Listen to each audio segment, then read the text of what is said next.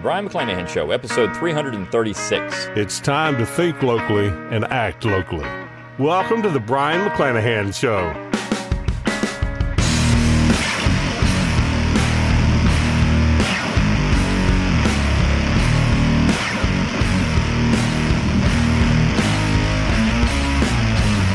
Welcome back to the Brion McClanahan Show. Glad to have you back on the program. Very glad to be here. Don't forget to follow me on Twitter at Brion McClanahan, like my Facebook page at Brion McClanahan, and subscribe to my YouTube page where you can watch this podcast at Brion McClanahan. You can find all those social media accounts on my webpage, brionmcclanahan.com. That's B R I O N, McClanahan.com. While you're there, give me an email address. I'll give you a free ebook, Forgotten Founders, and a free audiobook of the same title read by yours truly. You can support the show by going to McClanahanacademy.com McClanahanacademy.com. It's always free to enroll, and when you do enroll, you get a free class. And I'm pleased to announce that if you enroll now, of course, speaking of McClanahan Academy, I've got a new course out today to the general public Southern Cultural and Intellectual History, Part 1. This is a four part series. Part 1 is out now. And if you're on my email list, you'll get a discount code to it. So you're going to want to be on the email list by giving me that email address, you're on that list. You can get that new course, though. It's an awesome course, and there's going to be four parts on this. Hopefully, it'll change the way people think about the South. And eventually, I'll do a podcast episode just on that. But um, if you want to uh, support the show, you can buy one of the courses I have avail- available for purchase there. There are uh, 12 now, 12 or 13, 13 actually, 13 courses available for purchase at McClanahan Academy. You can also support the show by going to brionmcclanahan.com forward slash support. You can throw a few pennies my way, help keep these lights on, help keep the podcast going. You can buy your Brion McClanahan book plates there if you want my autograph on one of my books, one of my seven books. Just go out and buy a book plate. I'll sign it and send it to you. I've got a new book out, Southern Scribblings. It's been reviewed at Abbeville Institute today by the great Ron Kennedy. So you're going to want to pick that up too. 60 essays in defense of the Southern tradition, the South, her people her history. It's a great book, right? So uh, you're going to want to pick that up.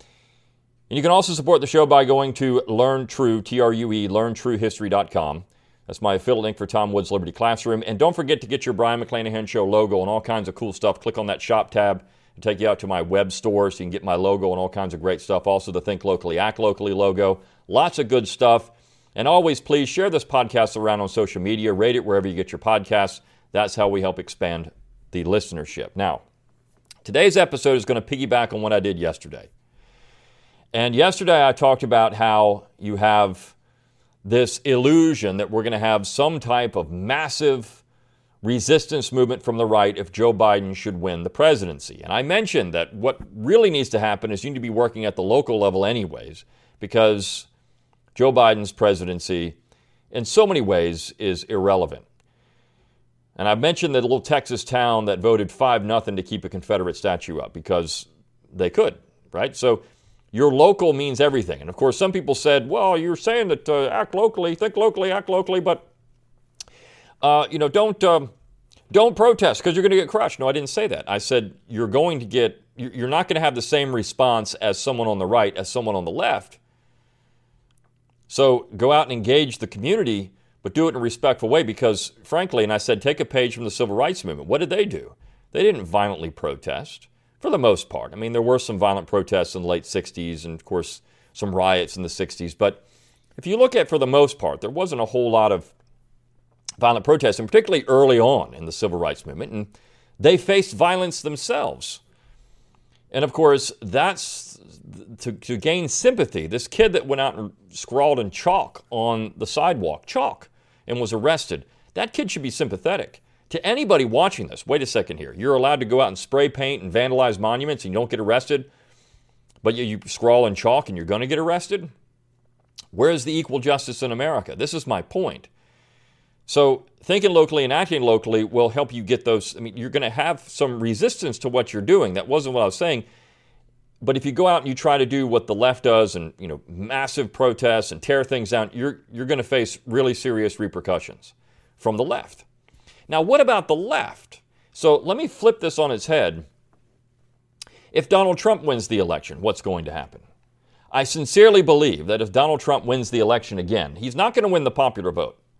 There's no way Trump wins the popular vote. The way he wins, of course, is through the Electoral College again. And if that happens, I think you're going to see a massive amount of violent protests in America. And in fact, the Democrats are not only preparing for it, they're encouraging it. You see, all of what's happening now is a setup for what happens should Trump win the election. Basically, what they're saying to the American public is if you don't let us win, we're going to keep doing this. And so a lot of people will just grow tired of it and give in to the two year olds because that's what we're dealing with a bunch of two year olds. So they're going to give in to the two year olds and uh, the temper tantrum that they're throwing. And of course, that's where they're making a mistake. You don't give in to the terrible twos, you, uh, you correct the terrible twos. So but the left is preparing for this. And there was an article in the New York Times that Breitbart picked up. Uh, this was published on August 2nd, so uh, over, over the weekend on Sunday. And the title is Democrats' War Game for Election, including West Coast secession, possible civil war. So I'm going to read this article and I'll get to the end and talk about what is potentially going to happen. In some ways, and I'll talk about how Think Locally, Act Locally uh, it, it, fits into this.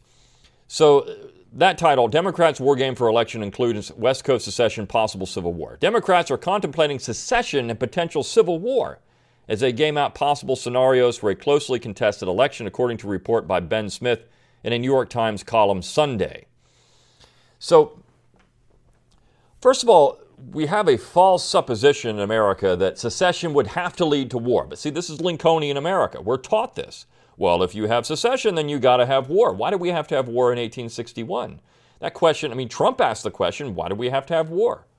And of course, he's a score. Oh my gosh, you can't say that. You can't say that. Oh, we ended slavery. Well, uh, other countries ended slavery peacefully. But the, the, the, the premise is that, of course, secession would naturally lead to war. It doesn't have to. You could have peaceful secession in America. In fact, that would, I mean, this is a great endorsement for Donald Trump. What, a, what an odd endorsement for Donald Trump having the West Coast leave the Union. Wouldn't that be great? It would change the very fabric of the American political, uh, the face of the American political system because you no longer have all those Californians, Washingtonians, and Oregonians in the Congress. That's gone. What happens? Well, that dramatically shifts the nature of the Congress in one direction. Wouldn't that be fantastic? I've said in my Southern Scribblings, I've got two essays in favor of California secession. For that, I mean, one of them is for that very reason. Because we are dealing with incompatible things. Now, you know what we could do, which of course is a, is a solution to all of this, is have real federalism in America, real localism, where the central authority only does two things, and that's commerce and defense. When I say commerce, it makes sure that we have a free trade zone between the states and it defends the borders of the United States from foreign aggression. It doesn't have an empire. It doesn't have a, you know military bases in over 100 countries around the globe. It doesn't do any of that. Because when you look at the picture of the people on this particular uh, this article, I mean, looking at that cast of characters doesn't give you very much confidence in anything. And in fact, we're going to talk about one of the things here in this particular article uh, with John Podesta. So, why do we have to have war if we have decentralization? Why does that have to happen? Because we've been in, it's been ingrained in our subconscious since we were little kids, since we've been saying the Pledge of Allegiance, one nation, indivisible. See, this is where all these things come from. This is nationalism causing major problems for America moving forward. This is why this podcast has the mantra think locally, act locally. Stop worrying about national elections. The bulk of Smith's column is devoted to the question of how the media will handle election night coverage, given that the result may not be known for weeks. Vote by mail, which many states have only recently adopted, ostensibly to prevent the spread of coronavirus in polling places, could lead to an uncertain result. This is a that's an understatement. It could lead to massive election and voter fraud. It's going to lead to voter fraud. There's going to be a major question in the 2020 election on both sides over legitimacy. Who is the real legitimate president. Who is, is it going to be Biden? Is it going to be Trump? Who's really legitimate? Now, the left will always consider anyone but their own to be illegitimate, which is why they're doing what they're doing today. Anybody that doesn't win, that's, that doesn't have a D behind their name, is illegitimate. So they're going to throw a temper tantrum no matter what if Trump wins. If Biden wins, do the leftist riots stop? I don't know. I don't know if they will or not. Probably they'll slow down because they'll feel vindicated in what they've done. And of course, this would mean that what they will believe that what they've done works. So you're going to see more of this. This is how the Democrats are going to keep pushing. Well, if you don't vote for us, this is what you're going to get. This is what you're going to get. Now we know that the people that Biden is also looking to choose are some of them are very questionable on some of their beliefs. But anyways, Uh, he says, however, buried near the end of Smith's column is a report that Democrats have participated in a war game in which they considered several possible outcomes of the election. In one scenario, John Podesta, the former chair of Hillary Clinton's presidential campaign and a leading figure in party circles, played former Vice President Joe Biden and refused to concede the election. Refused to concede. I think you might see this. If Trump wins based on the Electoral College, the Democrats are going to go absolutely bonkers because they believe that right now Trump is illegitimate. They believe the Senate is an illegitimate governing body. This is the core of their beliefs. They firmly believe the United States is a democracy where I could point to you case after case after case in the founding period where the founding, founding generation explicitly rejected the idea of a democracy for the United States. Explicitly rejected the notion that the United States Constitution created democracy. In fact, the way they would define democracy is a political institution where power is exercised personally. So, for example, I would go to Washington, D.C. and exercise my personal power there to vote for something. That is actually a democracy. What we have is a federal republic. And of course, they talk about Republican government, which would be representative government. It's not a democracy, it's an indirect democracy at best.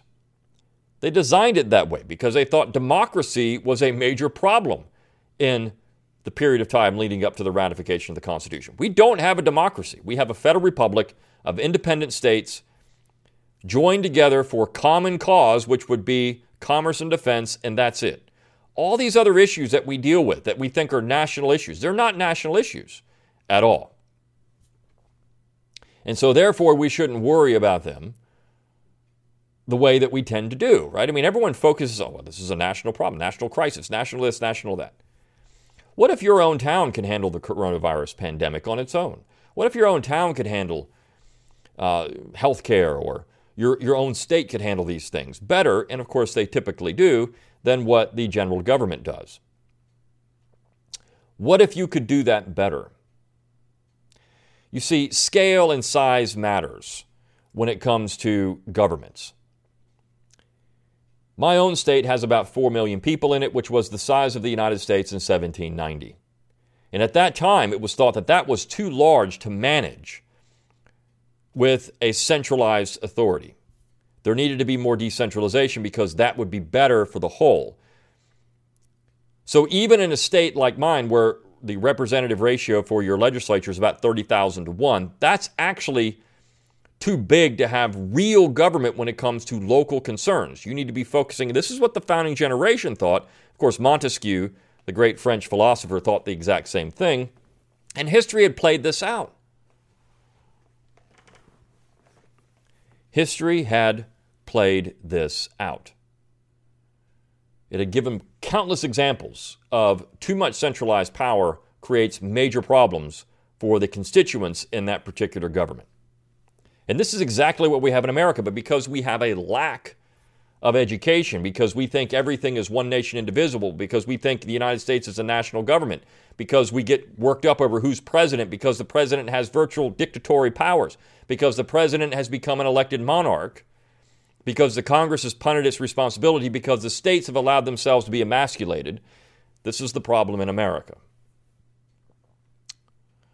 Now, of course, on the flip side of this, you can look at people have said, well, what, what happens to those property owners in Portland that are being abused? And well, then you need to be changing that at the local level. I mean, the problem there is your local government. The problem there is that you've got corruption in government. And so you could say, well, we want the feds to come in and clean that up. But the feds that can come in and clean that up can come in and clean up when they don't like you, too. So this is the issue, right? Uh, but regardless, let's continue with this article because I think it's interesting on what is said here. The result the threat of secession by the entire West Coast, followed by the possible intervention of the U.S. Armed Forces. Again, possible intervention. I mean, if Trump was really going to be, he would just say, look, if California, Oregon, and Washington want to secede, elect me and let's get them out of the United States. I think that would be a winning campaign. Donald, vote for Trump, get rid of California. Wouldn't that be great? A vote for Trump means California secession. There is a winning campaign slogan because I'm going to tell you, Red America would say, sayonara, see you later. If you look at the comments on this particular article, so many people are saying that. Hey, we can get rid of California? Really? We could do that. We could get rid of California. Wouldn't that be great? A vote for Trump is a vote for California secession. A vote for Trump is getting rid of Nancy Pelosi from Congress. Vote for Trump, get Nancy Pelosi out of Congress. Wouldn't that be great? I mean, come on. This is a fantastic campaign slogan. Get California out. A vote for Trump is getting rid of Oregon. Now, I know there's good people in California and good people in Oregon on both sides of the, of the spectrum, right? I mean, there's good people out there. So move into the United States. Come on over. Right? I mean, of course, the, the possibility of this happen is pretty low. I mean, probably less than one millionth of 1%, but hey, it's out there. So you're saying there's a chance. So the, uh, the article says, the New York Times article, but conveniently, a group of former top Democrat officials, top government officials, I'm sorry, called the Transition Integrity Project the Transition Integrity Project, right, actually gained four possible scenarios, including one that doesn't look that different from 2016 a big popular win for Mr. Biden and a narrow electoral defeat, presumably reached after weeks of counting the votes in Pennsylvania. For their war game, they cast John Podesta, who was Hillary Clinton's campaign chairman, in the role of Mr. Biden. They expected him, when the votes came in, to concede just as Mrs. Clinton had. But Mr. Podesta, playing Mr. Biden, shocked the organizers by saying he felt his party wouldn't let him concede. Alleging voter suppression, he persuaded the governors of Wisconsin and Michigan to send pro Biden electors to the Electoral College. In that scenario, California, Oregon, and Washington threatened to secede from the United States if Mr. Trump took office as planned. The House named Mr. Biden president. The Senate and White House stuck with Mr. Trump. At that point, in the scenario, the nation stopped looking to the media for cues and waited to see what the military would do. Now, all of this is fantastic. I mean, uh, it's, it's conspiracy theory nonsense. You've got one Democrat saying Trump won't leave the White House. Well, if he won in the Electoral College, of course he's not going to leave the White House. But people are, are fantasizing about these things. The Democrats are fantasizing about this stuff. First of all, persuaded the governors of Wisconsin and Michigan to send pro Biden electors to the Electoral College. Well, that would violate the state laws. I mean, if, if, if Trump won Michigan and Wisconsin, and the governors somehow sent these pro Trump electors to the Electoral College, well, we just saw a Supreme Court case about that, right? We just did. So, I mean, this would violate the laws of those states. So we're saying that we're going to have essentially a coup. What we're looking at here is the Democrats staging a coup. Now, the House of Representatives, if we had a if we had no clear winner in the electoral college, would get to decide who's president. But that isn't done by straight vote. It's done by state. And in that scenario, Trump still wins. Because there are more Republican controlled states than Democrat controlled states. There are more Democrats in the House, but there are more Republican controlled states. So in that case, Trump wins the election if they go straight down party line, which I don't know if that would happen or not. This is where all of this stuff, I mean, it's, it's interesting to talk about. I think it's a little bit far fetched. But regardless, This is what they're they are again fantasy. Now the media, the media. The media is going to play a role in all this. You see, the media chooses what it's going to show and what it doesn't show. It didn't show the kid getting arrested for scrawling in chalk on a sidewalk. It only shows what it wants to show to try to set an agenda, just like historians do that too. I mean, this is what historians do. We, they pick and choose what they're going to write about and talk about, and that's what they show. The piece concludes notably on election night in 2016, Podesta publicly refused to concede the election to President Donald Trump. So if Podesta is involved in this, then we could see a situation like this. I don't know. I, I do believe that the election, of course, held early November, we're not going to know who won because of all this mail in voting nonsense. Uh, I mean, uh, I do think that's going to create a whole bunch of voter fraud. There's no, there's no security in your vote. I put my vote in the mailbox. How do I know where it goes? How do I know if somebody doesn't open it, restuff it, and seal it up again? I mean, I don't know that's going to happen. And you can say that's not going to happen. People have integrity and won't do that. Are you sure? I mean, we know in the 1860, we know in the 1864 election, for example, in certain states, Democrat ballots were replaced with Republican ones. And I mean, you had to cross through armed soldiers to go vote. We know that there's things have happened. We, we know soldiers voting, voting two and three times in that election. So how do we know that this is actually going to be a clear cut honest election. We don't know that. We don't know it on either side. The Democrats don't know it, the Republicans don't know it. We don't know. So this is where uh, this is. I mean, is it a is it a possible situation? Sure. Is it plausible? No. But if we had real federalism in America, again, I go back to that. If we had real federalism and real decentralization, none of this would matter. None of this would matter. California, I, look, I, I, I would love the day that those three states would leave the Union because it would change the entire complexion of the American political system. Or to have a situation where they're only nominally, I mean, we have regional governments. I mean, there's all kinds of ways to, to actually think about a better government situation for the United States than this top down, one size fits all nonsense that we have today, where the people of the left coast don't believe that they have the ability to have a government like they want. I mean, I would I would disagree with them. I mean, look, the, the West Coast does have some autonomy here. But I mean, this is where we run into this. Well, I mean, the president Trump is going to do this, Trump is going to do that. I don't know. Maybe. I don't know if Trump sends in the troops. Now, he's shown that he's willing to use federal power in Oregon. So, I mean, but see, Trump is a Lincolnian that way. This is where I've always said Trump's a nationalist. I don't think Trump would allow California to secede, but it would be a great campaign slogan. A vote for Trump is a vote for California secession. Vote Trump for the Bear Flag Republic, right? I mean, great, great stuff. So, anyways, the left is going to continue to do, they're going to continue to agitate violently if Trump wins. The right won't do anything because the right will consider anything legitimate, I think, for the most part. And they're just going to go along and they're just going to take it.